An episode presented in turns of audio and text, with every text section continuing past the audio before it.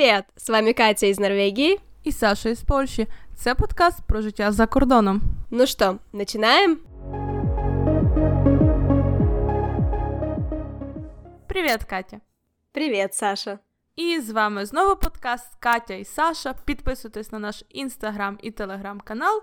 І не забувайте, що у нас є Patreon, де ви можете нас підтримати, де ми для вас готуємо спеціально додаткові епізоди. А еще не, не забывайте оставлять нам свои комментарии или просто ставить нам звездочки, если вы слушаете нас в Apple подкасте. Ура! Приступаем до новой темы.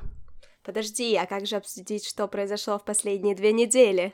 А, точно, я забула. Ми просто завжди з Катю перед тим, як записуємо подкаст, говоримо. Тому я вже і забула, що треба ще раз тебе спитати, як в тебе справи. Ну добре, я зроблю вигляд, що я пам'ятала. Катя, як твої справи? У меня все замечательно, спасибо, Саша. Не, на самом деле, действительно, у нас э, прям уже весна практически на улице, еще немного, конечно, холодно, то есть это норвежская весна, но это меня очень радует, потому что, во-первых, намного длиннее дни, то есть можно много чего успевать. Для меня вот э, залог того, что светло за окном, это того, что значит, что я могу работать в этот период времени, поэтому зимой у меня там всего 4 рабочих часа. Вот, поэтому, ну, классно, и я надеюсь, что начнет уже немножко теплеть, и можно будет уже, например, снять верхнюю одежду и находиться на улице чуть подольше. А що у тебе? В мене все добре. З цікавих речей, то мені вдалося нарешті покинути територію Варшави і поїхати на вихідні до Озер, під, е, до речі, під кордон з Росією. Е, на Мазури. Було супер круто. Нам пощастило з погодою. Ми зняли дом, е, такий домік на берегу озера, де не було сусідів, і прям казкові види. І в мене досі в голові відклалося це в пам'яті, там було супер круто. А з такого цікавого, то в мене був новий experience. Я з подругою, іншою подругою, записувала подкаст. Е, це була, скажімо так, демо-версія, яка була і потрібна моїй подрузі, на польській мові. Польській ми писали подкаст, ми обоє з України. І я трошки переживала, ну, тому що я, в принципі, себе добре почуваю перед камерою, перед мікрофоном. Все-таки два роки записування подкастів своє дає. Але мені було цікаво, як ми взагалі будемо говорити, як ми будемо себе відчувати в іншій мові. І мені здається, нас вийшло супер круто. І також викладачі моєї подруги сказали, що це був супер класний епізод, і що вони насміялись на славу. Такий, типу, міні-спойлер. Ми записували такий, типу, демо-епізод про стереотипи про українців в Польщі. І оскільки ми там обоє живемо тут уже більше там сіми років, то кожна мала якусь дуже смішну історію. Тому ми, ми, звісно, ми ще й нахохоталися славненько і записали, ще подруга хорошу оцінку отримала. Отличная копия нашего подкаста. Видишь, мы настолько же популярные, что вы начинаете наш скопировать. Не, на самом деле очень здорово. Я сама еще не слушала, было бы интересно, может быть, э, если я смогу получить ссылку на, на этот эпизод. О, я можу тобі скинути, я думала, тобі не буде цікаво. Почему я так давно не разговаривала или не слушала что-то на польском, что с удовольствием послушаю. Мені здається, тобі буде акцент трошечки по вухах бити, коли ти будеш нас слухати. Ну і можу скинути. До речі, поки не забула, раптом вам цікаво почути про стереотипи в Норвегії і в Польщі, то ми з Катю вже записували такий епізод. Це епізод номер 6, де ми якраз поговорили про стереотипи в наших країнах. Так что заходите и слушайте. Но давай еще быстренько, перед тем, как мы перейдем к нашей теме, я думаю, все нас уже ненавидят, потому что мы уже пару минут разговариваем ни о чем. Но давай подведем итоги нашего челленджа, потому что, если вы помните, о, да, давай. в предыдущем эпизоде мы с Сашей поставили себе каждая по одному э, вызванию на польском, по одному челленджу. И я выбрала подниматься в 8 утра, вставать в 8 утра э, ежедневно, а Саша выбрала А Саша вибрала навчитись записувати всі свої справи в календар. Ну і як твої успіхи? Блін, я сподіваюся, що ми з тебе почнемо. Е, як мої успіхи? Ну, я б сказала так, типу, 5 на 10.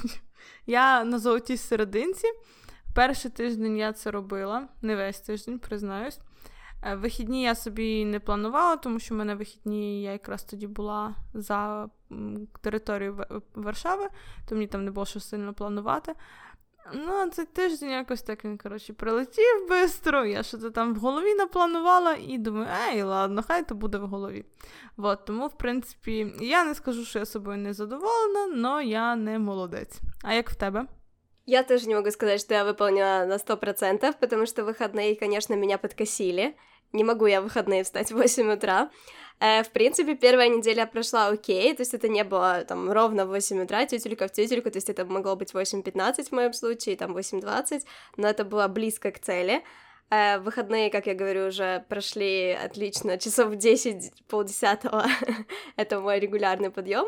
Э, но на этой неделе я даже дважды встала в пол восьмого, потому что я хочу передвинуть на еще более ранний подъем. То есть моя идеальная цель это 7 утра, но пока пол восьмого сработало дважды в неделю. Посмотрим, как будет дальше. Я думаю, ми обоє будемо трошки продовжувати наш челендж, напевно, не так інтенсивно, як ми це планували протягом перших двох тижнів. Але ну, я помітила, що якщо я думаю і планую, то мені набагато легше. Да, то есть если ты особенно не забываешь о том, что ты это хочешь делать, например, в моем случае это будильник, то есть, грубо говоря, мое напоминание по утрам, что мне надо вставать. Также в твоем случае это может быть, например, я не знаю, записать в календарь, что тебе надо записать там, записать свои дела. Ну, что-то в этом роде, в общем. О боже, тавтология на тавтологии. Да, но я имею в виду поставить, например, тоже напоминание о том, что тебе это нужно сделать, то есть и тогда ты действительно, то есть у тебя будет какой-то триггер, который будет тебе об этом mm-hmm. напоминать.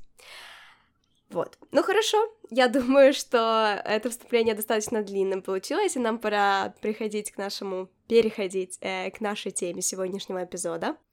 І ми сьогодні поговоримо з Катєю і з вами про таке явище, як зелений маркетинг, про грінвош, про те, як фірми себе позиціонують за eco-friendly, і чи це класно, чи не класно, і чому консументів досить часто обдурюють. Е, это да, потому что на самом деле все очень э, любят вот это прекрасное, э, прекрасные слова эко, натуральный, зеленый. Но что действительно за этим стоит, вот об этом мы сегодня как раз и поговорим. Действительно ли эти бренды не только позиционируют себя как экологичные, но действительно ли они э, продуцируют что-то из переработанных материалов или э, уменьшают количество выбросов в окружающую среду. Давайте начнем тогда с такой легкой истории, очень-очень легенькой, что это вообще такое, откуда это взялось? Понятие э, само по себе, и Саша очень хотела об этом рассказать, поэтому я думаю, что стоит ее послушать. Блін, мене коли так представляють, я зразу думаю, ну, зараз буде якийсь fail. да. А от і він. Е, Ну, давай може почнемо взагалі, що таке зелений маркетинг, що це таке і чому про нього якраз в останній час дуже багато говорять. Взагалі, зелений маркетинг, як сама якби назва за себе каже, це. Це якби продвіження, забув, як це буде українською, е, екологічних товарів або марок. Це якщо ми говоримо що... просування? Просування, о, да. Ну, продвіження нормально звучить. От, якраз таких якраз е, марок і товарів, які можна сказати, що вони екологічні. Взагалі, саме це поняття, воно прийшло десь там в 90-х роках. Але про зелений маркетинг, якби сам себе, він почався ще в 60-ті. Я читала, що перші якби, признаки можна прив'язати до 60-х років, коли люди почали, наприклад, звертати увагу на органічні продукти, на те, щоб купляти якраз від фермерів.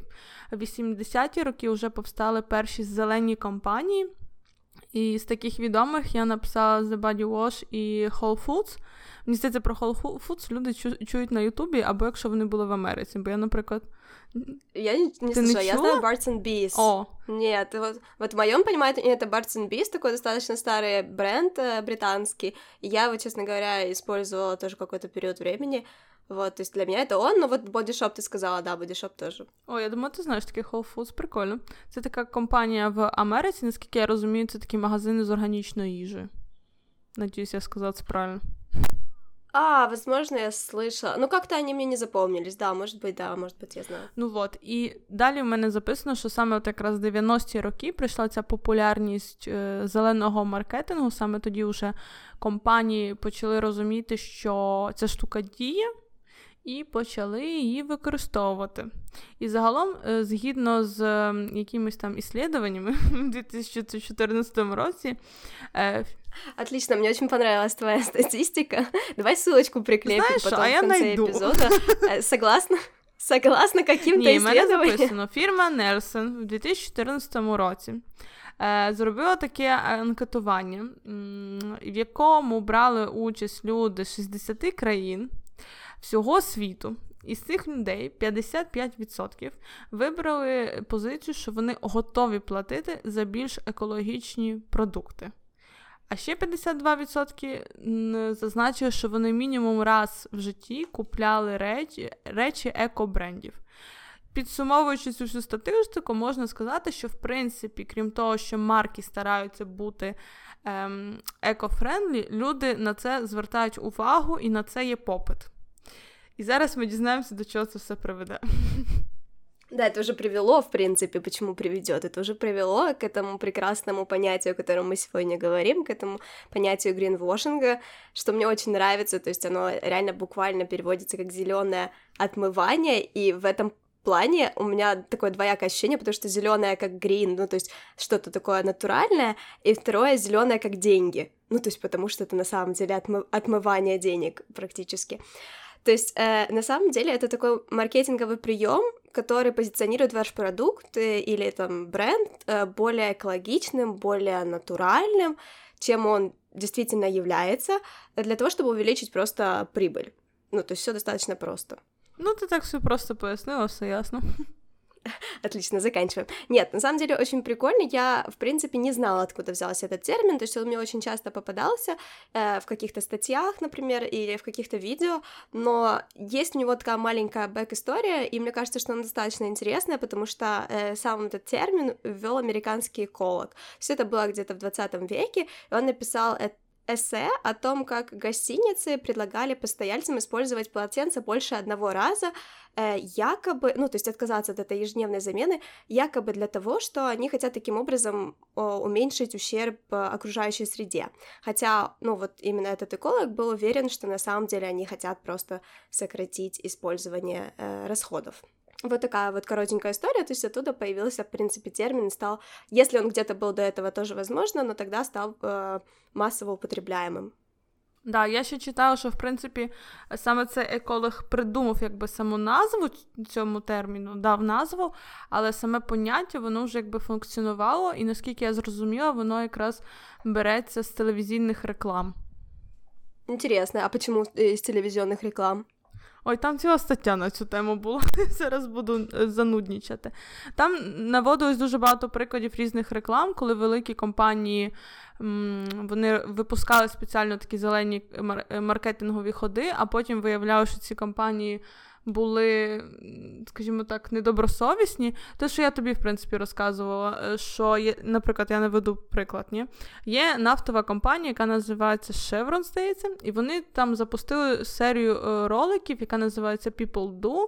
В цих роликах вони хотіли, ну, вони показали красу природи і. Заявляли, що саме ця компанія вона старається бути як би сказати, не, не, вона старається менше якби, впливати на нашу планету, а потім виявилося, що ця компанія зливає відходи. І от вам прекрасний приклад цього грінвоша. Ну і все це почалося саме з цієї реклами. І я десь власне читала, що дуже багато таких прикладів було. Окей, я думала, что ты расскажешь, почему именно термин туда взялся, но пример хороший, давай на нем Нет, остановимся. Не расскажу. Да, давай тогда возьмем за аксиому то, что он появился конкретно тогда, когда наш эколог, э, в принципе, его ввел в свое лице. Наш. Наш эколог, да. Да, да. наш эколог. э, хорошо, ну давай, раз уж мы уже поговорили, в принципе, что это такое и откуда это взялось, давай поговорим, может быть, о том, как компании э, как компании выражают этот гринвошинг, как они показывают себя псевдо, псевдозелеными, то есть какие-то признаки, может быть. Э, что тебе конкретно бросалось в глаза? Ой, зараз спробую з пам'яті щось сказати. Ну, перше, що мені кидається в очі, що в принципі досить таки логічно, це коли компанія заявляє, що вона екофрендлі, що вона суперкласно органічна, але не дає прямих доказів цього. Тобто це виглядає як так, якби компанія кидає такий слоган, і все. І якби цей слоган не має за собою якоїсь історії, немає якогось. Немає фактів, які дуже легко перевірити. От Для мене це перша така типа, чуйка, що ага, що то там не так. От це перше, що мені приходить в голову. А ти що думаєш? Ну, мне точно приходит в голову то, что, например, некоторые компании делают сильный акцент на тех э, элементах или тех компонентах, которые действительно полезные или экологичные, которые входят в продукт, но при этом замалчивают, что, например, там 28 других каких-то компонентов, которые абсолютно, ну, вредны окружающей среде, но при этом позиционируют свой продукт как чистый, натуральный. Вот у меня такое часто бывает. То есть там, например, сверху написано большими буквами все красивые, прекрасные масла, особенно это на косметике заметно, мне кажется, а снизу уже все остальное маленьким шрифтом. О, це, до речі, правда. Мені зараз ще прийшло в голову, що в принципі компанії, які пробують якби заімплементувати зелений маркетинг, вони стараються зараз. Це дуже помітно, особливо в Польщі. Я не знаю, як у вас, але у нас дуже помітно, що, наприклад, всі товари для миття квартири, посуду, такого вони або зеленим кольором, або мають в логотипі зелений колір. І мене це супер бісить. Я прям бішусь, коли це бачу. Да, у меня тоже это, ну, такой как бы пунктик, потому что я, в принципе, смотрю на дизайн упаковки сейчас часто очень внимательно, и я тоже заметила, что они часто там рисуют, например, какие-то травы или действительно используют цветовую гамму такую зеленую или желтоватую, ну, то есть какие-то действительно э, или коричневатую, какие-то более натуральные, естественные цвета, и как же, так же, как и используют, например, крафтовую бумагу для упаковки тоже, то есть такие, такие вещи, да, действительно бросаются в глаза. Ще з такого, що в принципі мене сидить в голові, це оці написи, типу еко, органічний, без СЛС, що там ще може бути, без парафінів і так далі. От завжди це великим шрифтом написано. Хоча, так як ти кажеш, по суті, там може бути так, що наступний компонент, який є в складі, це там якийсь, не знаю, яд. Да, согласна. Но такой последний, наверное, фактор, который, в принципе, я не обещала внимания, пока какая-то статья мне не попалась на глаза, о том, что часто, например, они действительно, э, какие-то компании используют в своих продуктах переработанные материалы, но они не уточняют, сколько процентов этого переработанного материала там находится. То есть, например... О, это правда. Да, то есть, например, там 1% переработанных материалов, все остальные 99, то есть, например, пластика. И ты такой, ну, как бы сложно позиционировать продукт как экологичный при этом, но при этом они говорят, что используют перерабатываемые, э, перерабатываемые вещества. В принципі, мене ще бісить трошки інакша річ, але вона подіб... ну, вона має щось спільне. Це коли пишуть, що типу 99% упаковки це упаковка з переробленого якогось там матеріалу. І я завжди думаю, ну окей, ви зробили з переробленого, а далі воно попаде на смітник, його так само можна переробити, чи він уже, типу, все. Бо тут теж питання, чи це сміття, якому дали один шанс, і він більш, типу, воно знову попаде на смітник, і цикл майже закінчився, але по суті більше сировини на це витратили, чи все-таки це матеріал, який можна, наприклад, разів ще з 10 переробити? Ну да, такой информации, мне кажется, ну, на нее не обращают внимания в таком ну, в, в обычном смысле. Но, кроме того, я еще подумала о том, что ты действительно сказала про перерабатываемость цикла, потому что есть продукты, например, которые вроде позиционируют как экологичные, но они вырабатывают очень много продукции самой по себе. То есть на них все равно ну, э, уходит очень много да. энергии и ресурсов. И действительно, потом перерабатывается ли этот продукт еще раз, или он просто выкидывается, тогда он создает действительно большее количество мусора, чем в принципе, э, помогает окружающей среде в каком-то в каком-либо смислі. В принципі, взагалі ця система переробки в нас залежить звичайно від країни, і те, що, наприклад, у нас зробили щось з матеріалу, який ще можна використати, це не означає, що його використають, тому що обсяги сміття у нас прям колосальні. Я особисто це бачу на прикладі, наприклад. На прикладі приклад. Так от, коли у нас приходять, приходять вихідні, то всі люди починають прибирати в хатах і виносять сміття. І коли ти хочеш в неділю ввечері викинути сміття, ти можеш забути просто про це, тому що все забито. Просто все забито, сміття лежить біля сміття. Коли в будній день якби такої ситуації немає. І це показує просто масштаби, скільки люди мають всякого хламу в домі. Это да, и это меня наводит на мысль о примере, который я бы хотела сегодня привести. Давай. Потому, да, потому что, ну, в принципе, это близко, то есть как бы не, не, конечно, не Норвегия, а Швеция, но близкие примеры. Я хотела бы поговорить немножко с тобой про H&M, потому что я очень хорошо помню, не знаю, помнишь ты, и не уверена, что сейчас есть, потому что я сейчас не хожу в H&M. А, у них была система, что ты можешь вернуть одежду, которую ты уже не используешь, и получить э, скидку 15% на следующую покупку. Помнишь такое? Да, да, у нас тоже было це. Вот, у нас тоже. Я думаю, что она все еще есть, и я этим действительно пользовалась, потому что я, в принципе, ну, как любой наивный человек, э, наверное, в принципе, человек, который не вникал, полагала, что они эту одежду действительно перерабатывают там или отбирают, и, например, часть уходит э, каким-то благотворительным организациям, а часть уходит на переработку. Но на самом деле, прочитав и вникнув, я узнала, что вся эта система, она все еще основана на том же маркетинговом ходу, потому что H&M вырабатывает очень много вырабатывает, а, они шьют очень много одежды, то есть это ну, огромное-огромное количество одежды, и она плохого качества, ну, то есть не вся, понятное дело, что не вся, есть какие-то у них там разные, э, разные линейки, но ее просто очень много, и эта одежда, она дешевая, то есть ты можешь пойти ее, и я сама так и делала, я шла, и я знала, ой, я куплю кофту в H&M, мне не будет жалко ее выбросить, ну, то есть у меня действительно была такая мысль в голове, и, в принципе, зачем они сделали эти возвраты? Эти возвраты сделали, чтобы чувствовать себя, грубо говоря, хорошо, что грубо, ну, то есть, грубо говоря, действительно, потому что на самом деле ты теоретически не должен чувствовать себя хорошо, потому что ты выбрасываешь большое количество вещей. Но ты приходишь в H&M, покупаешь дешевую вещь, относил ее два раза, потому что она то ли порвалась, то ли еще что-то с ней не так, и потом ты ее выбрасываешь, у тебя как бы хорошая, э, как это, хорошая совесть, нет, как это называется, Ох, чисто. Чистое, спасибо большое, да. Чистое, экологичное, натуральное. Да, вот. Э, чистая совесть, потому что, ну, ты же отдал ее на переработку, как бы все хорошо, но при этом нет, а еще и получил 15%, ну, то есть ты уходишь вообще супер довольный, потому что мало того, что еще этой вот э, природе помог, так еще и 15% получил. Но все не так уж, к сожалению, и радужно. И я тоже узнала, куда, в принципе, уходит эта одежда, действительно 60% пожертвований, а, они в основном пригодны к носке, они передаются благотворительным организациям, но и тут входит вопрос того, э, что эти вещи, скорее всего, выкидываются после повторной носки. То есть, в принципе, это все равно большое количество одежды, которое просто выкидывается. Ну, то есть, как h одежда. Ну и только из 0,1% из этой одежды, которую вы отдаете в H&M, она действительно перерабатывается. Печальненько стало. Ну, такая правда. Да. Вот, ну, то есть, действительно, то есть, на самом деле, как бы, в принципе, не задумываешься, думаешь, о, я отдал одежду, как бы, ну, перерабатываю, ты хорошо себя чувствуешь, потому что вроде как бы, и, ну, я же говорю, и природе помог, и, и себе.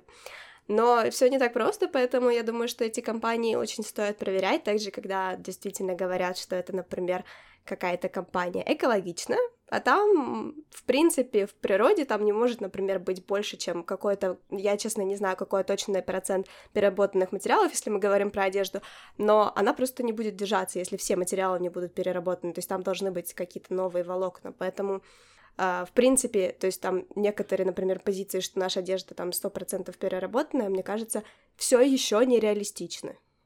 Я, до речі, хочу додати до твого спічу на тему H&M. Е, Я дивилась відео на Ютубі дуже його рекомендую для тих, хто хотів би ну, побачити, як це взагалі виглядає. Є такий канал е, Єлена Володіна. Якщо ви просто впишете в в YouTube H&M переработка одежди, воно це відео буде перше, воно там має дуже багато переглядів. Е, загалом, ця, я не знаю, чи чи вона журналістка чи ні.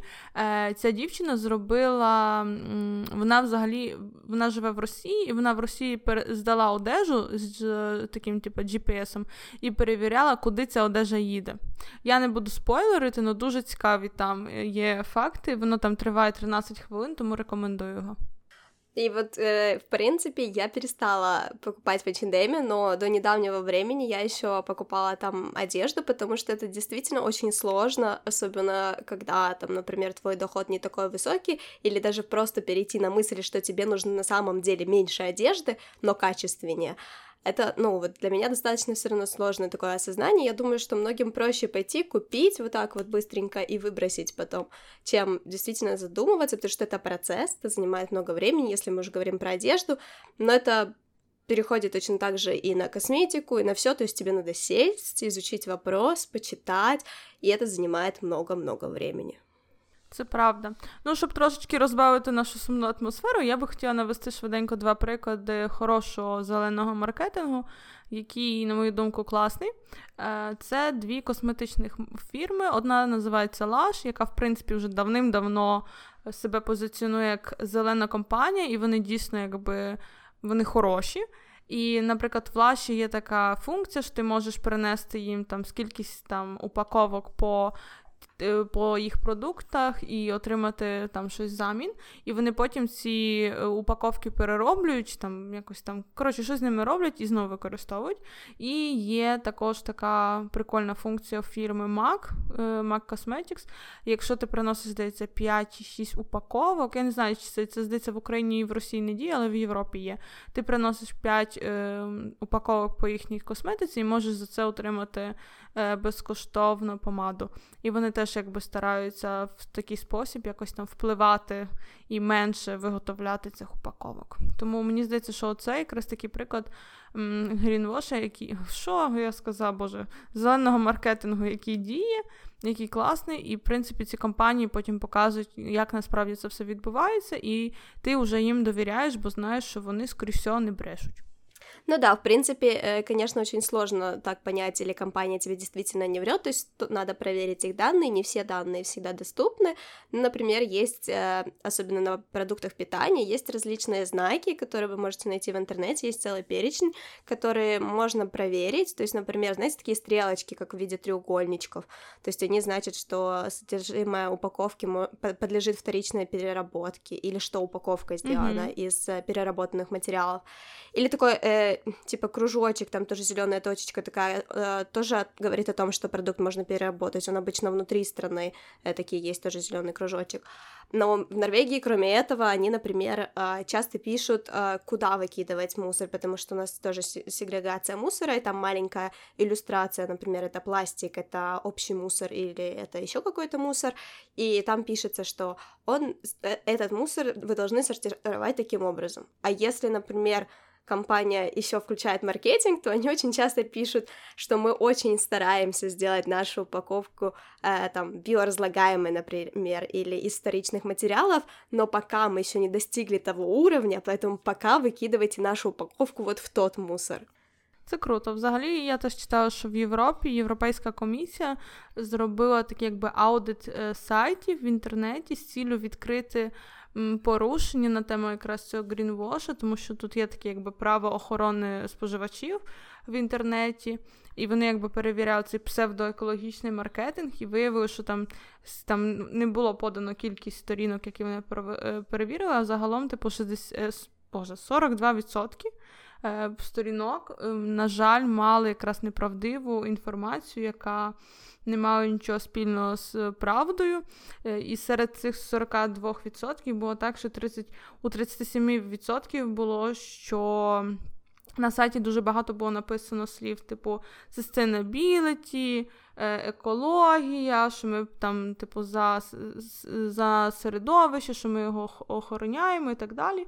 І, в принципі, саме в цих компаній не було, і завдяки цим, якби, скажімо так, слоганам за ними нічого не стояло, тому що не було жодних прикладів, що саме вони роблять. Це було просто, типу, хе-хей, ми, типу, меко і все. І на цьому все закінчилось. Ну да, все еко і мека. Да. І чим це закінчилось, до речі, що цікаво, бо так би аудит аудитом, але загалом тут я читала, що там е, ці фірми вони отримали інформацію. Е, на рахунок того, що вони підпадли під це якби право, і що вони мусять поправити це все е, якнайшвидше, щоб і потім буде повторний якби аудит. Інтересно, інтересно, или не справиться. Ну, ти ж сама знаєш, як в принципі тут, якщо ти не справляєшся, то ти аут. Так що або ти платиш великі е, кари. Я думаю, їм вигідно виправити це, або хоча б е, дати інформацію, що саме вони роблять. Ну да, либо переосмыслить всю их стратегию. Ну, посмотрим, как это будет, потому что действительно такой интересный феномен, и мы сегодня так его немножко затронули, потому что копать можно, конечно, намного глубже, э, но нам интересно послушать э, ваше мнение на этот счет, или вы сталкивались, э, например, с подобным гринвошингом, где за компанией ничего не стояло, где она была псевдо-зеленой, и есть ли у вас какие-то продукты, которые вы любите и используете, и которые действительно не только позиционируют себя как эко и био, а действительно таковыми являются? Да, не забувайте, що ви можете з нами ділитись в інстаграмі і інформацію напряму, а також оскільки ми робимо вже не перший випуск про екологію. У нас було три випуски про екологію. В восьмому епізоді ви можете послухати про екотренди, про життя без е, пластику і взагалі про сортування сміття в Норвегії і в Польщі. В 29-му епізоді ми говорили про food waste. І в 40-му епізоді, який у нас вийшов в форматі інтерв'ю, ми поговорили про екологічний бізнес. Да, я думаю, что это не последний наш эпизод, связанный с экологией. Ой, но... точно не. да, но на сегодня мы говорим большое спасибо, что были с нами, и до следующего эпизода. Пока-пока. Пока. -пока. Пока.